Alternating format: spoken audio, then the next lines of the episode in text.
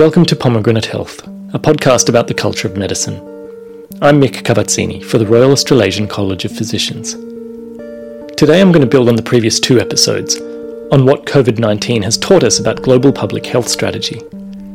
We ended the last story with a recording from the Australian Prime Minister telling the United Nations that it was a moral responsibility for a successful vaccine to be shared far and wide. Australia is a signatory to the COVAX facility, which I described in the last episode as a betting pool. If any one of the 15 vaccine candidates within its portfolio is successful, it would be distributed to all 172 participating countries.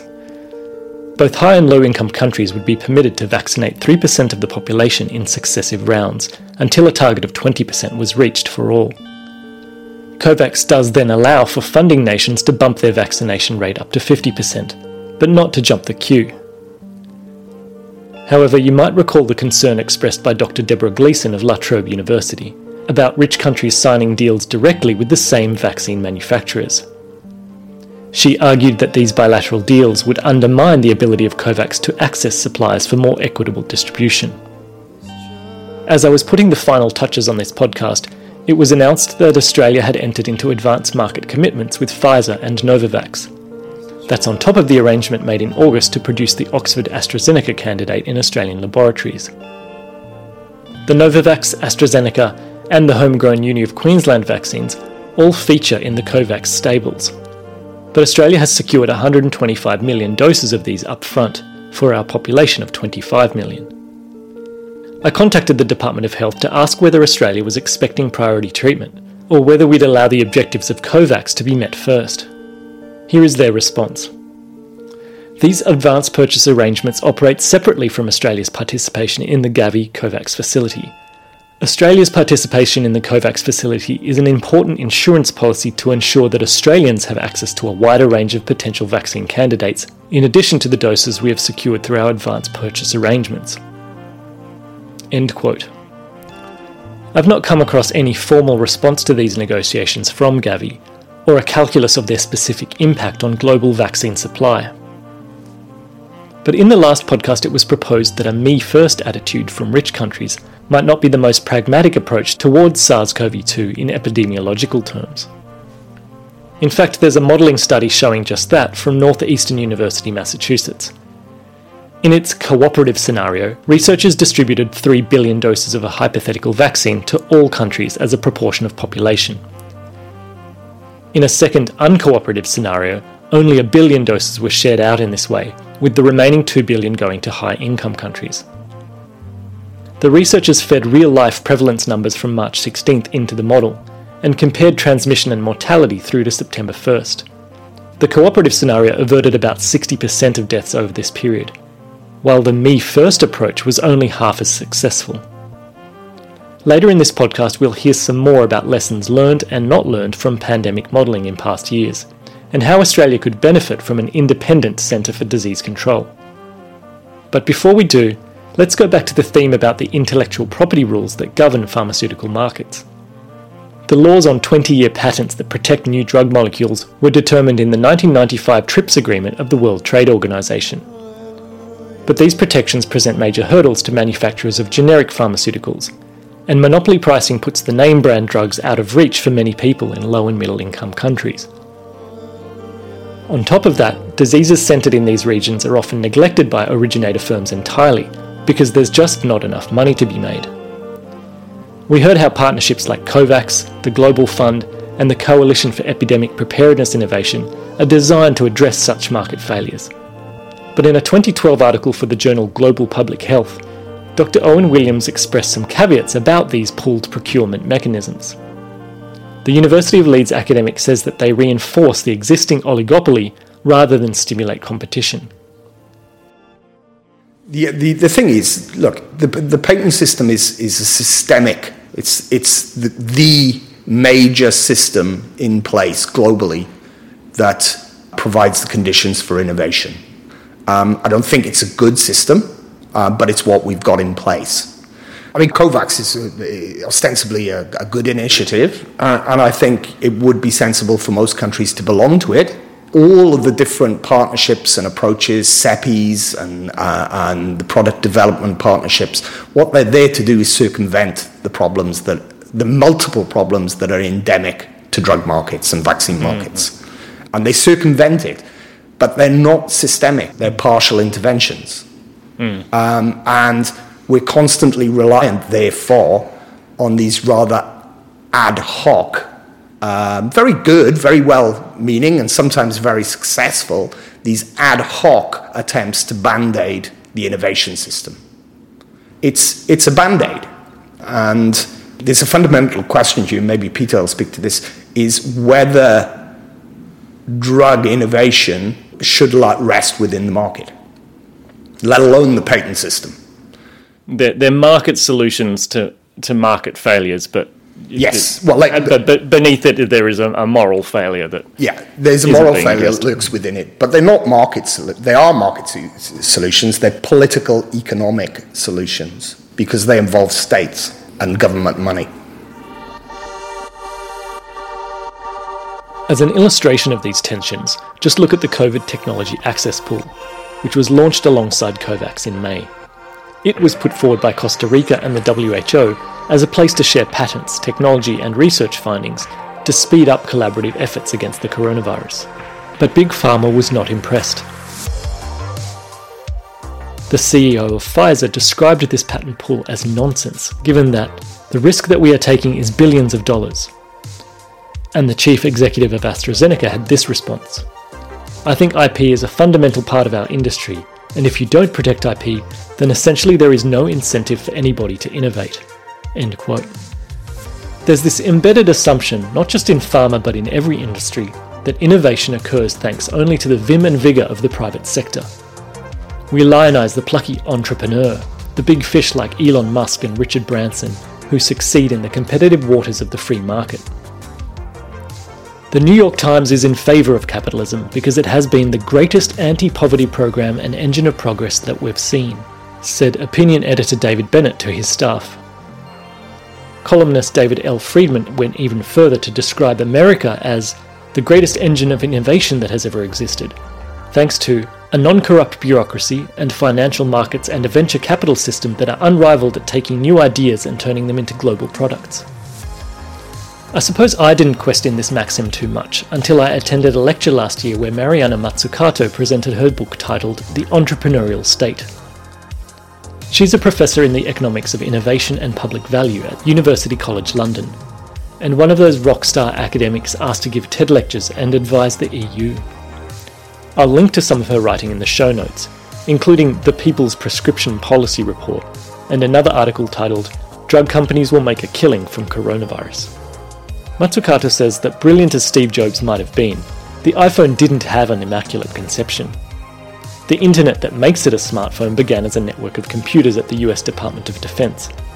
They also came up with GPS, while research into the touchscreen was funded by the National Science Foundation and the CIA. And Wi Fi, now used on 5 billion devices globally, that was conceived by two Australian electrical engineers working at the CSIRO and Macquarie University. In all these technologies, the state has been the early investor, putting public money in where there is least guarantee of a successful outcome.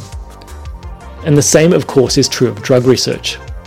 In the USA, the National Institutes of Health pour $40 billion a year into fundamental research.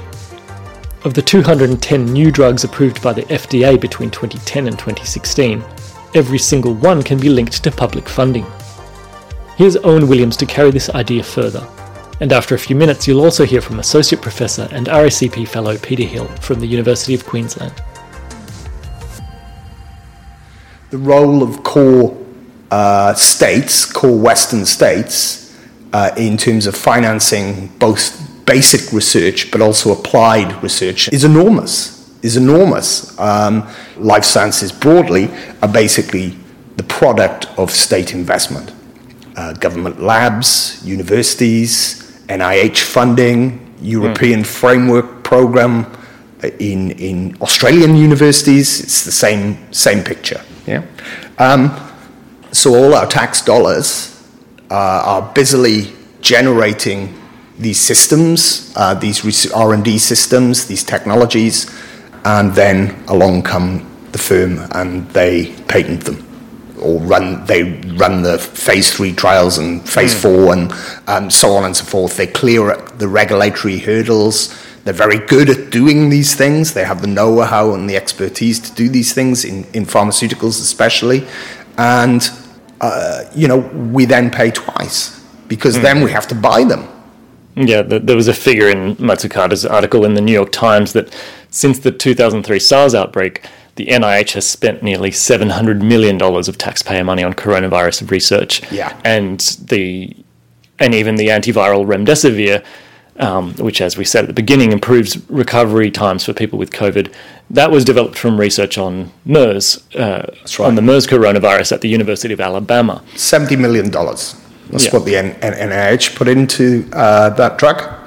Um, it's patented exclusively by Gilead Sciences. Yes, Gilead are great at doing this. The other thing that they're really good at doing is buying up companies, smaller companies that have, like the uh, DAC for hepatitis C. They didn't generate that, Gilead. They bought the company that had done it.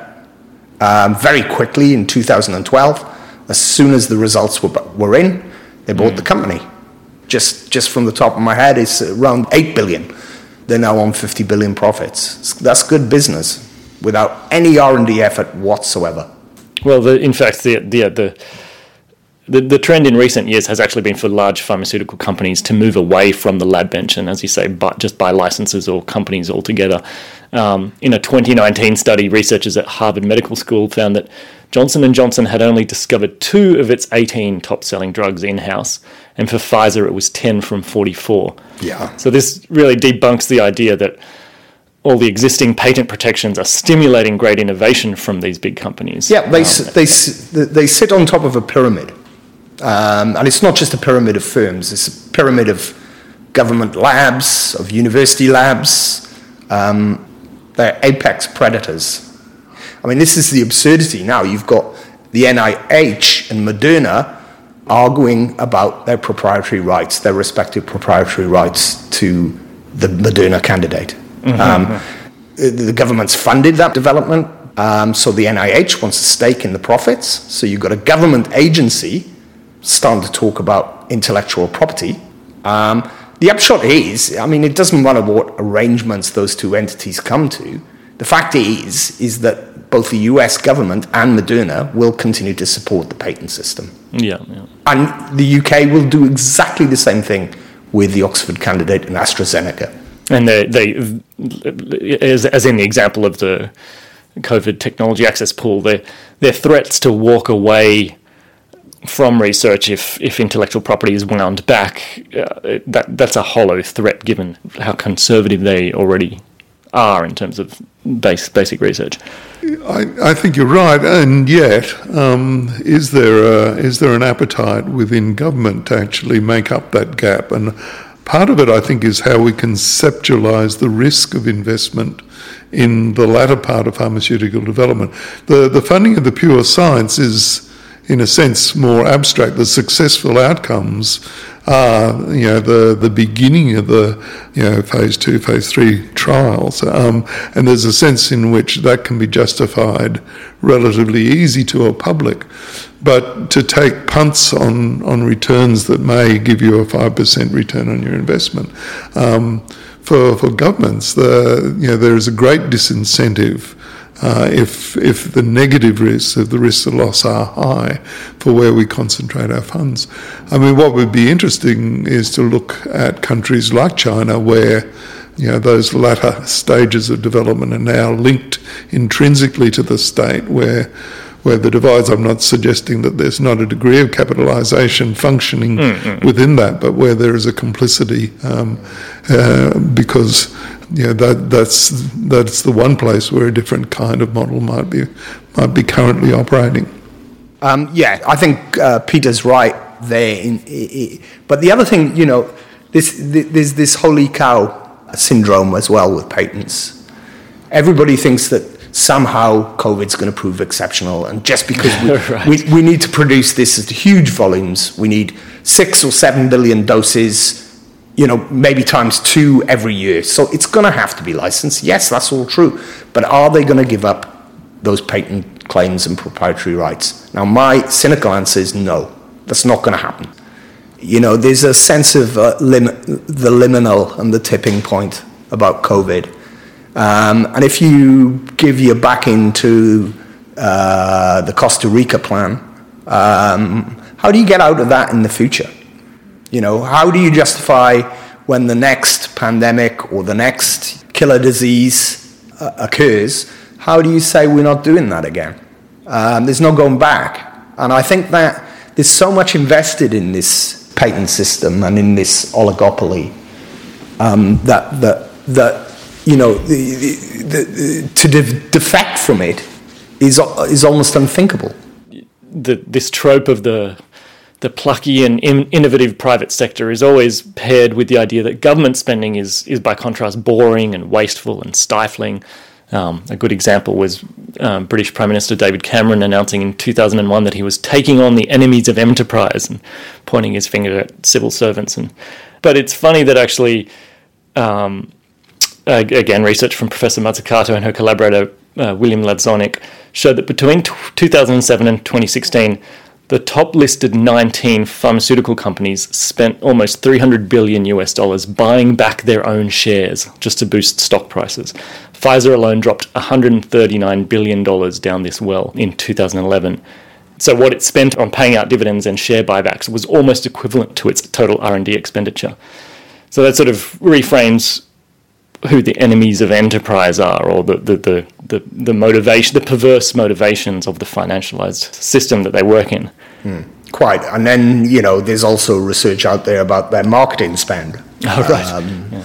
You know, especially in, especially in the US, you know, um, some projections by uh, admittedly very hostile cr- critics of pharma is the marketing spends bigger than the R&D spend. Um, no, I don't think that's true. But you add a substan- substantial marketing budget uh, and a routine kind of glad handing of the medical profession, you know, golfing holidays, conferences, um, mugs, and so on, and uh, all of that circus, you know, um, and all of this is peripheral to R and D and science. Um, it, it's clear that there's a, a hugely, uh, in scientific terms, wasteful kind of circus surrounding uh, pharmaceutical companies and markets. And, and, so, so what's the, the solution? In, in, in your recent editorial with Susan Sell, you described intellectual property as a fictitious commodity conjured up by financialized capitalism. What, what do you, yeah, what, what do you mean by that, and what's the alternative to it? Fictitious commodities is something that the political economist Polanyi came up with to describe how capitalism, like capitalism, makes money out of commodities that aren't really real. So derivatives, um, um, patents are, are, part of that. They're a legal state construct, and they guarantee profits from monopoly rights legally. Um, now we can choose politically and legally to dilute them, or we can choose to widen the basis of exceptions, or we can just get rid of them. Now, my preference here, in, in, in terms of being a bit more philosophical and radical, is this is a failing innovation system, clearly, um, in terms of health. But TRIPS doesn't just protect pharmaceutical patents; it also protects um, copyright on books and music and. That's correct. You without being without being facetious here, do you yeah do you make a distinction though between the intellectual property uh, on drug research and the copyright that an artist has on their work. I mean, we're, we're rightly outraged when you know big fashion labels copy designs from ind- independent designers. So so here it's well, I'm not Small. really, but um, uh, I, I, think I think you know if of all the family of, of intellectual property, I think co- copyright is is probably the most defensible. Um, so there uh, is a distinction. There's a the, yeah. I mean, you don't want to write your book for ten years, write your your first novel, and then you know some somebody is pumping it out on the press in Brisbane, and, and you, you get nothing back from that effort. Now, that's clearly uh, a different case than, than, than Pfizer uh, buying up a firm which has a promising ovarian cancer treatment. Uh, but in, uh, intellectually, what's the difference? I mean, you could. You're, you're intellectually, I, the, diff- the difference is that the drug is a public good, but I think the question you're asking, really underlying this, is is if we don't have patents, how do we innovate? Essentially. But you know, that's a different set of circumstances from generating a system that is skewing drug production. So, patent thickets, neglected and missing markets in health, they're all skewing the innovation system. So that, that it's not working. If you've got a neglected disease or rare or orphan disease, the patent system and the current innovation system is not working for you. If you're in a country where Ebola is endemic, the patent system's not working for you and hasn't worked mm. for you.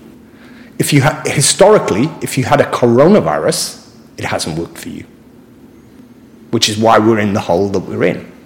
There's a similar uh, example about coronavirus in an article by journalist Vanessa Bee. And I guess she wears her heart on her sleeve because the essay is titled "Would we already have a COVID nineteen vaccine under socialism?" Yeah, I've read it. Yeah. She points, yeah, she interviews this uh, guy from the Texas Children's Hospital Center for Vaccine Development that had been working on a SARS vaccine for years and just needed another three million dollars to take it to clinical trials. In February, so after COVID had already broken out, he approached a number of investors, telling them that it could provide a head start on COVID 19. But yeah. the response was, we're waiting to see if this will be a seasonal thing. It's, it's the same story at the University of Queensland. You know, they, were, they, they, they had worked on a SARS vaccine, a coronavirus vaccine, mm. only to have the money pulled. Just a quick correction here. It was a research group at Flinders University that in 2010 had funding from the US National Institutes of Health discontinued. They now have approval for phase 2 trials of a SARS CoV 2 vaccine, but are still looking for the necessary funding. Um, you know, it's you know, it's not. This is ju- isn't just market failure, is it? Mm. The whole story is po- political uh, and market failure. You know, it's it's it's just blaming these uh, pharmaceutical corporations is clearly insufficient. And I guess actually that brings to mind when I was pressing you on the difference between intellectual property of you know medicines versus books and so on. The difference here is that the penalty for not having acted on that perhaps speculative uh, research and development is now in the trillions of dollars yes. on, top of the, to, on top of the human cost. Yeah. You know, there's, there's a famous hockey stick curve, um, inverse hockey stick, about preventative health. Mm-hmm is there's an initial uh, cost spike as you invest to eliminate or to vaccinate or prevent or whatever your bag is, and then the long handle of the hockey stick trails away. So costs go down because of that initial investment. So a, burden, a disease burden maps onto it. That's public health. You know, Australia dodged a bullet with, with COVID. Public health was gutted in 2012. Absolutely gutted the fact that we got away with this is just remarkable. The UK did the same, cut public health to ribbons. Um, and, you know, all of this vaccine circus is one thing, but there's other forms of prevention as well. Yes. Yeah. And we're not, we haven't invested in them. We've left it all to the market. Um, so, what do we do to introduce both pull and push mechanisms to secure new systems of innovation? Well, we, we've, the, the, the literature has been there for a long time. We need to be, we need to increase the amount of activity that goes on in the public domain. Let's also think about how we reward innovation undertaken by market means. So, do you think it requires more than just reducing the TRIPS protections from 20 years to, to five or 10 years? Well, like be, a, that would be a good start. Um, mm. That would be a good start. So, you could imagine that the IP starts with the government and as the early investor, and then they might grant licenses out to manufacturers based on their you know targeted goal we're going to yeah. provide well that would be the public route the market route you you what in the market route what you need to do is delink innovation from the eventual price so there's all sorts of mechanisms you, you can introduce for that prize funds health impact funds you know does this does your drug work? How many people does it serve? Let's yeah. let's calibrate the reward according to its health impact. And some countries have stepped up. In in Germany, um, the cancer drug imatinib costs about sixty percent of what it does in the US, uh, and they have a law that the the Act on the Reform of Market for Medical Products, or if you prefer, Arzneimittelmarkt Neuordnungsgesetz. That's what which, I prefer. which requires that new drugs be priced on their efficacy relative to existing ones. So that where no additional benefit is found, companies can't charge any additional price, and even where the new drug is better, the extra costs are negotiated with what the public and private insurers are prepared to cover, such that the patient is no worse off. And there's there's all sorts of stuff going on now. You know, the Italian move is fantastic. Transparency from brass tacks. Where are your sources of money? How has it been financed? And what does that cost you to get this drug out of the factory door? Mm. Right? And you be transparent about it. Okay, let's work out a deal where that's cost you 500,000 Australian dollars or a billion Australian dollars. We, your reward for that is, is, is a multiple of five. You know, off you go. Off you go. And you're not allowed any secondary patent of that and that patent only covers you for high income countries. You know, in some ways, the game, despite their influence, you know, they're under, they're under the cosh presently. And it's not just COVID. At the same time, there's downward cost pressures in health. You, you edited a special issue of the Review of International Political Economy in which there was a great article by Professors Shadlen, Sampat, and Kapczynski, who um, they're all professors in the law and economics of health and they, they do make the point that the ratio of R&D costs to returns is higher in the pharma industry than in most other industries. Um, for a start, it's a lot of work to get translational research into clinical settings, and even then, it's expensive to run trials. I was told at the Glaxo labs in the UK that it's only that only one in twenty candidates ever makes it to the market. So you you wouldn't argue with any of these premises, would you? Uh, not particularly. I mean, the attrition for all, as you say, the attrition for vaccines and drugs is, is really high. Uh, drug production is costly. Nobody challenges that. It's an extraordinarily costly process and risky process. But I, the, co- the costs are routinely uh, exaggerated. Well, the, I, I read about imatinib in, a, in an editorial in the journal Blood by the experts in chronic myeloid leukemia consensus group. Um, and they wrote that the the total cost for bringing a new cancer drug to market is at most a billion US dollars, and in some cases may even be a tenth of that. Mm. Um, whereas in 2012 alone, imatinib brought um, 4.7 billion dollars to Novartis, which accounted for 10% of its revenue. So that sort of puts puts paid to the idea that companies need 20 years patents, yeah. and and then yeah, yeah. I, I don't think we need to worry about big pharma. Mm. Uh, taking a hit. Look, the, the billion the billion dollar is a very contested figure. Yeah. Now, these firms are hardly ever out the top 20 Fortune 500 companies. And that, that's quite remarkable. And I think some element of sense and reality um, in, in an area which is ostensibly about welfare goods, not, not private goods, welfare goods for health, um, um, it, it, really does genuinely make me boil with anger. Um, and the, the, fact that we, we, we publicly can put people on the moon, but we can't think how to develop drugs publicly, is, yeah. is again, it's, it's, it, it doesn't bear any critical scrutiny. It's interesting that, um, that Owen uses the example of space travel being entirely publicly funded.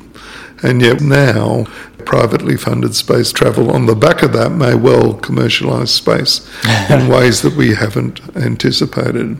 Yeah. And my anxiety is um, even with the best of collaborative public endeavour, we still face the possibility that the commercial drivers and the national drivers will see a very distorted response if we are successful in getting the right vaccine identified.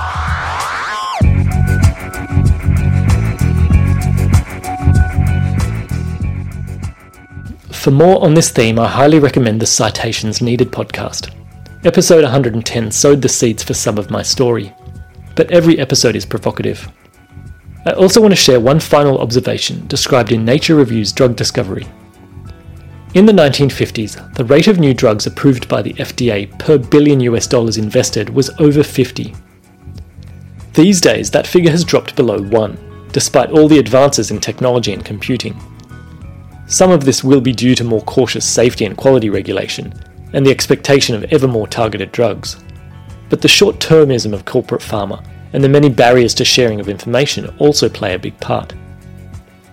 Even Isaac Newton acknowledged that he had stood on the shoulders of giants, and he probably would have recognised the role of serendipity too. It's been estimated that a quarter of all drugs in use in 2012 were discovered by accident, and for chemotherapies it could be over a third. A conservative approach to early stage research will reduce the likelihood of such finds. Let me use this theme of chance and foresight as a tenuous segue to the second part of this episode.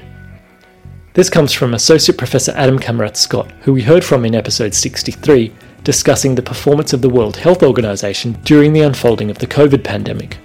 To assess whether the global community is up to the task of protecting public health in future, we have to consider whether COVID 19 really is as exceptional as some have made out. With a death toll of over a million people out of about 40 million known cases, this gives a case fatality rate of 2.5%, say. Compare this to SARS, which had a case fatality rate close to 15% from about 8,100 cases. The Middle East respiratory virus was even more lethal, with a CFR of 34%, but infected only around 2,500 people. A factor in the low transmission rate of these earlier coronaviruses is that people were already very sick by the time they were contagious. As a result, they'd be at home or in a hospital bed, and it's family members and health workers who were most at risk of infection. But many people infected with SARS CoV 2 have minimal symptoms, so they continue to wander around town shedding virus unsuspectingly. So the two parameters of severity and transmission rate are to some extent inversely correlated. And the atypical flus of recent years show how great a range they can span. Swine flu is estimated to have been transmitted to a fifth of the world's population and is now endemic, although it only causes death in 0.1% of cases. At the other extreme, the H5N1 avian influenza of 2004 had a terrifying case fatality rate of 60% from the 650 people infected over 10 years. The real question is whether a future mutant influenza or coronavirus will find a more catastrophic sweet spot of transmissibility and deadliness, and whether we will be any better prepared. Adam Kamradt-Scott was involved in a couple of simulations in 2006 and 2008 to see how Australia's health sector and government coordination would respond to a flu pandemic. One weakness he has noted is that the Commonwealth serum laboratories were actually privatised 25 years ago. Not only does it now cost the government more to buy the seasonal flu vaccine, but it can lead to some conflicts of interest. 2009 saw a particularly bad influenza season on top of the swine flu, and vaccine production around the world was at capacity. The United States placed an order with CSL for 36 million doses of the swine flu vaccine, and it took some negotiation by the Australian government to guarantee that a portion of these would be kept at home before the US order was filled. After this interview was recorded, our Prime Minister committed $107 million towards assessing supply chain resilience issues of this nature.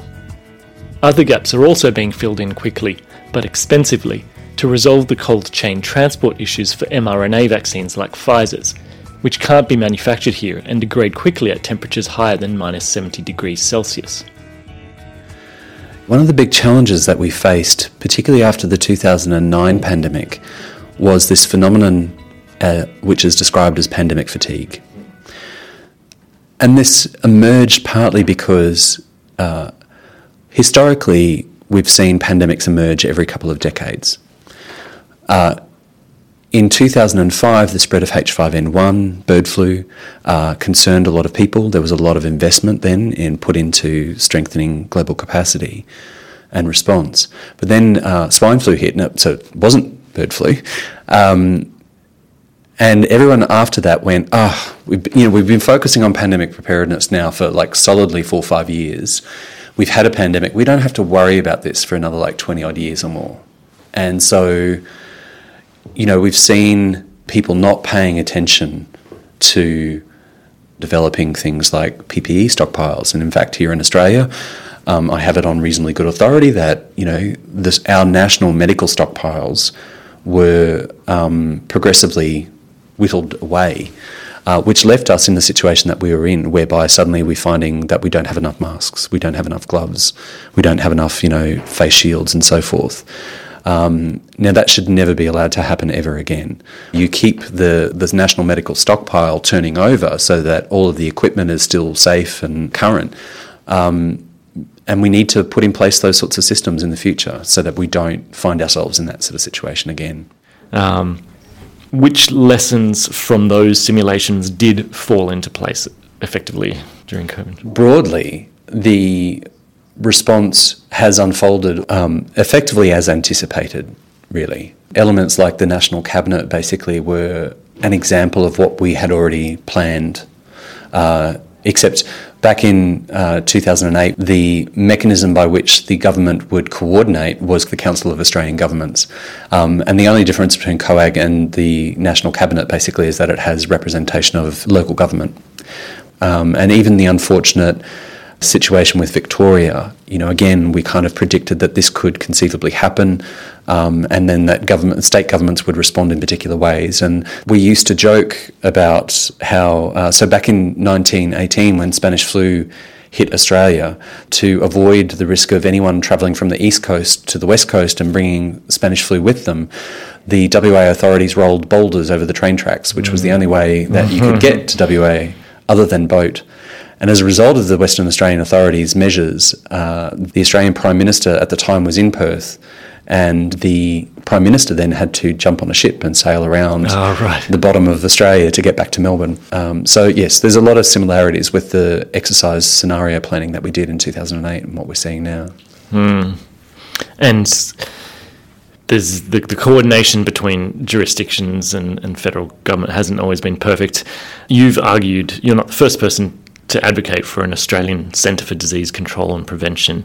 Which of these problems would could that resolve? So it's a good question because obviously if you talk to the government and particularly the Department of Health, they'll maintain that actually what we've got is a virtual CDC and that's more than sufficient. The reality is, though, uh, that having a national CDC brings with it a synergy. Um, we probably would be able to much more readily and rapidly develop a definition of hotspots, for instance, um, which would then be have the weight of the Australian CDC behind it. Mm-hmm. And one of the benefits that the United States has is that they created the Public Health Commission Corps, which is under the Department of Health and Human Services, but they're a uniformed service. Mm. Uh, during peacetime, they provide healthcare services to the Indian reservation populations. But in a crisis, in an emergency, they are a force of people that can be rapidly mobilised and deployed. And in Australia, obviously, that would help right now with COVID uh, in, in Victoria. We wouldn't have to be relying on the Australian Defence Force. We would actually have a civilian based um, uniformed corps that would be able to go around, do the door knocking, and so forth. And there's that immediate with ability. the right expertise. Yes, well. mm. yes, absolutely. Um, and obviously, you know, that could be then that that force could be moved and mobilised as necessary. So, in the piece that we wrote for the conversation, we sort of made the case that uh, you know it should be based in Darwin, mm. um, not only to help provide that uh, capacity to Indigenous communities and re- rural and remote communities. But also by basing it up in Darwin, it then is much closer to the region if, mm. in the event that we need to deploy um, for a natural disaster or what, whichever, which is precisely why the AUSMAT team capability is based up in Darwin now. Um, and it's basically just taking that AUSMAT idea and expanding it. And if we're genuinely committed to bridging the gap in Indigenous healthcare, then a CDC and a or a commission called public health workforce would be one mechanism by which we could pursue that. You referred to that 2018 inquiry into preparedness. Um, it resulted in a report titled Diseases Have No Borders. That's consistent with the core capacities of the IHR we've talked about. And the only one of the 15 recommendations of the report that was firmly rejected by the Department of Health was the request to simply assess the case for an Australian CDC. It was argued that a national framework is a better option and that um, and that doesn't confuse the responsibilities of state and federal governments. And yet, confusion is exactly what we've seen now. I mean, you know, federal the Border Force and New South Wales Health they've been blaming each other for for the Ruby Princess debacle. Um, bizarrely, Peter Dutton and Scott Morrison have both encouraged people to disregard state border closures no, without any sense of irony at all from these champions of border protection. Would but do, could an Australian CDC have nationwide jurisdiction to make those kind of decisions? And so um, we would need new legislation to give the CDC uh, that sort of authority and power, but you know, again, because uh, one of the big advantages that Australia has over many other federalised countries in the world is our Quarantine Act of 1908. There was some really forward thinking back then mm. about the need for a national coordinated response. You know, that capacity segues nicely into what we already have with the Australian Health Principles Protection Committee structures that sort of feed up. But the CDC and that public health corps would be the workforce to make it all happen. Um, to my mind, it's it's a pretty straightforward case. It all fits together. Yeah, but understandably, the politics around this has been what has stymied it for so many years. I mean, again, one in a long line of people um, who have advocated for a CDC. Um, the medical community and the Australian Public Health Association of Australia, they're all to be congratulated for it, but we still haven't been able to get our political leadership to listen to us.